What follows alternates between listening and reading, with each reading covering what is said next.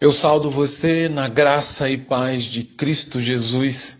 Eu sou o pastor Antônio Marcos, sou pastor da Igreja Batista em Pinheiral e nessa manhã eu quero compartilhar a palavra de Deus com você, a fim de que você possa perceber a realidade da vida cristã e assumir o seu papel de cristão nesse mundo, enfrentando as provações e as tentações e sendo aprovado por Deus. Para tanto, então, eu quero ler o texto que se encontra no Evangelho de Mateus, no capítulo 14, indo do versículo 20, do versículo 22 até o versículo 25, que diz: E logo ordenou Jesus aos seus discípulos que entrassem no barco e fossem adiante para o outro lado, enquanto despedia a multidão. E despedida a multidão, subiu ao monte para orar à parte. E chegando já a hora tarde, estava ali sozinho, e o barco já estava no meio do mar, açoitado pelas ondas, porque o vento lhe era contrário. Mas, à quarta vigília da noite, Jesus dirigiu-se a eles, andando por cima da, do mar. Diversas narrativas bíblicas mostram que, por algumas vezes, Deus nos conduz sem qualquer tipo de explicação às provações, cuja finalidade última é sempre fortalecer a fé e a confiança de cada crente no poder de Deus. Assim, essa passagem começa com o próprio Jesus enviando os seus discípulos para um vendaval em alto mar. O versículo 22 diz que, logo após a multiplicação de pães em um lugar deserto, Jesus ordenou aos seus discípulos que fizessem a travessia do mar da Galiléia. O verbo no original enfatiza que Jesus obrigou, que Jesus forçou, que Jesus compeliu, que Jesus impôs sua autoridade sobre os seus discípulos para tomar tal atitude. Os versos posteriores dão a entender que, já a uma distância considerável do lugar de onde partiram, cerca de 5 a 6 quilômetros, os discípulos foram acometidos por um vendaval, de modo que o barco em que estavam era açoitado pelas ondas. Partindo-se da ideia que Jesus sabia que isso iria acontecer, podemos então afirmar e dizer que Jesus conduziu os seus discípulos para a provação. O próprio Jesus já tinha passado por uma experiência semelhante logo após ter sido batizado nas águas, quando foi conduzido agora pelo Espírito ao deserto, a fim de ser provado por Deus e tentado por três vezes por Satanás. Nessa ocasião, Jesus foi tentado a obter pão no deserto para saciar sua fome, ou seja, Jesus foi tentado a usar o seu poder divino para o seu próprio proveito.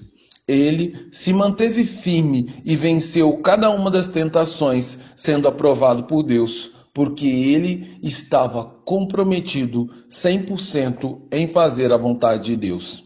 Agora, nesta perícope, ou nesse, nessa parte do texto, Jesus havia provido um milagrosamente alimento para uma grande multidão num lugar deserto.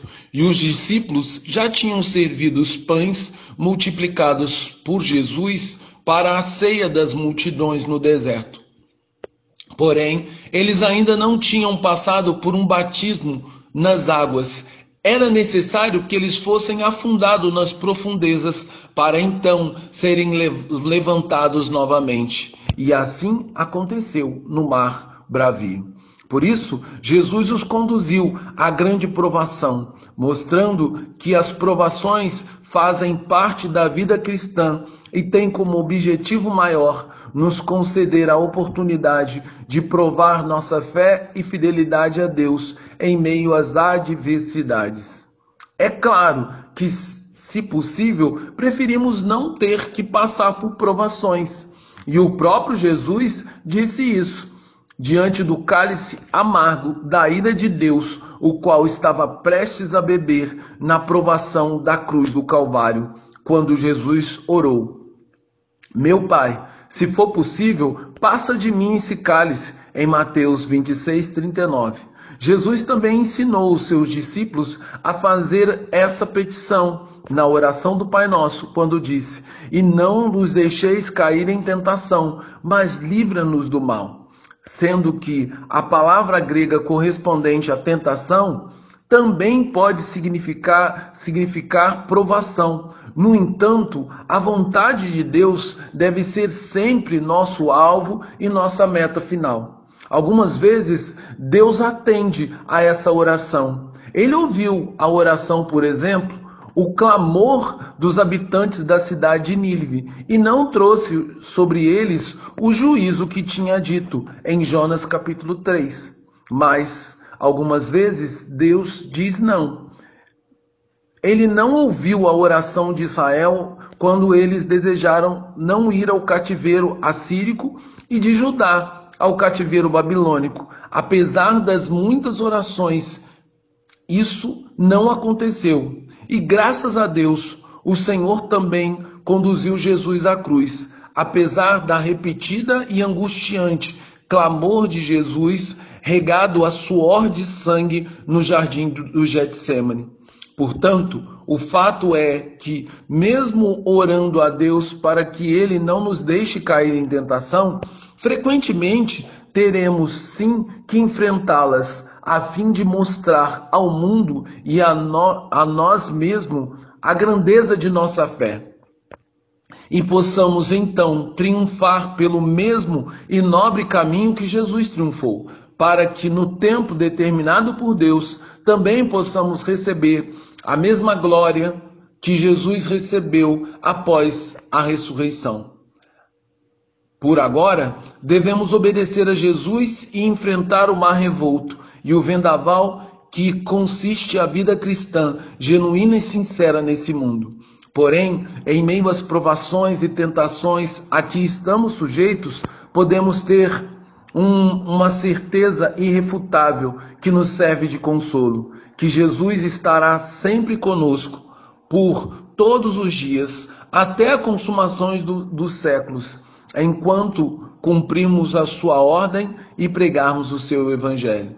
Assim, querido irmão, eu convido você a entrar no grande barco da fé que está sujeito a uma longa trajetória, a passar por grandes provações, onde as ondas e os ventos certamente serão contrários. Porém, o próprio Senhor Jesus estará conosco nessa peregrinação para acalmar a tempestade e fazer bonança sempre que ele julgar necessário, a fim de que ao final dessa jornada possamos ser aprovados por Deus.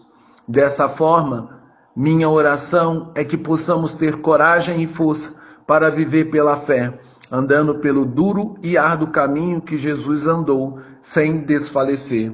Oro também para que possamos resistir firmes e fiéis no dia mau, a fim de que no dia bom possamos adentrar o reino dos céus, em nome e por amor de Cristo Jesus. Amém. Agora, que o amor de Deus Pai, que a graça do Deus Filho e o consolo do Espírito repouse sobre você, de maneira que você possa resistir às provações e manter-se firme contra o vento, porque o Senhor está conosco. E isso já é o bastante para sermos mais do que vencedores. Amém.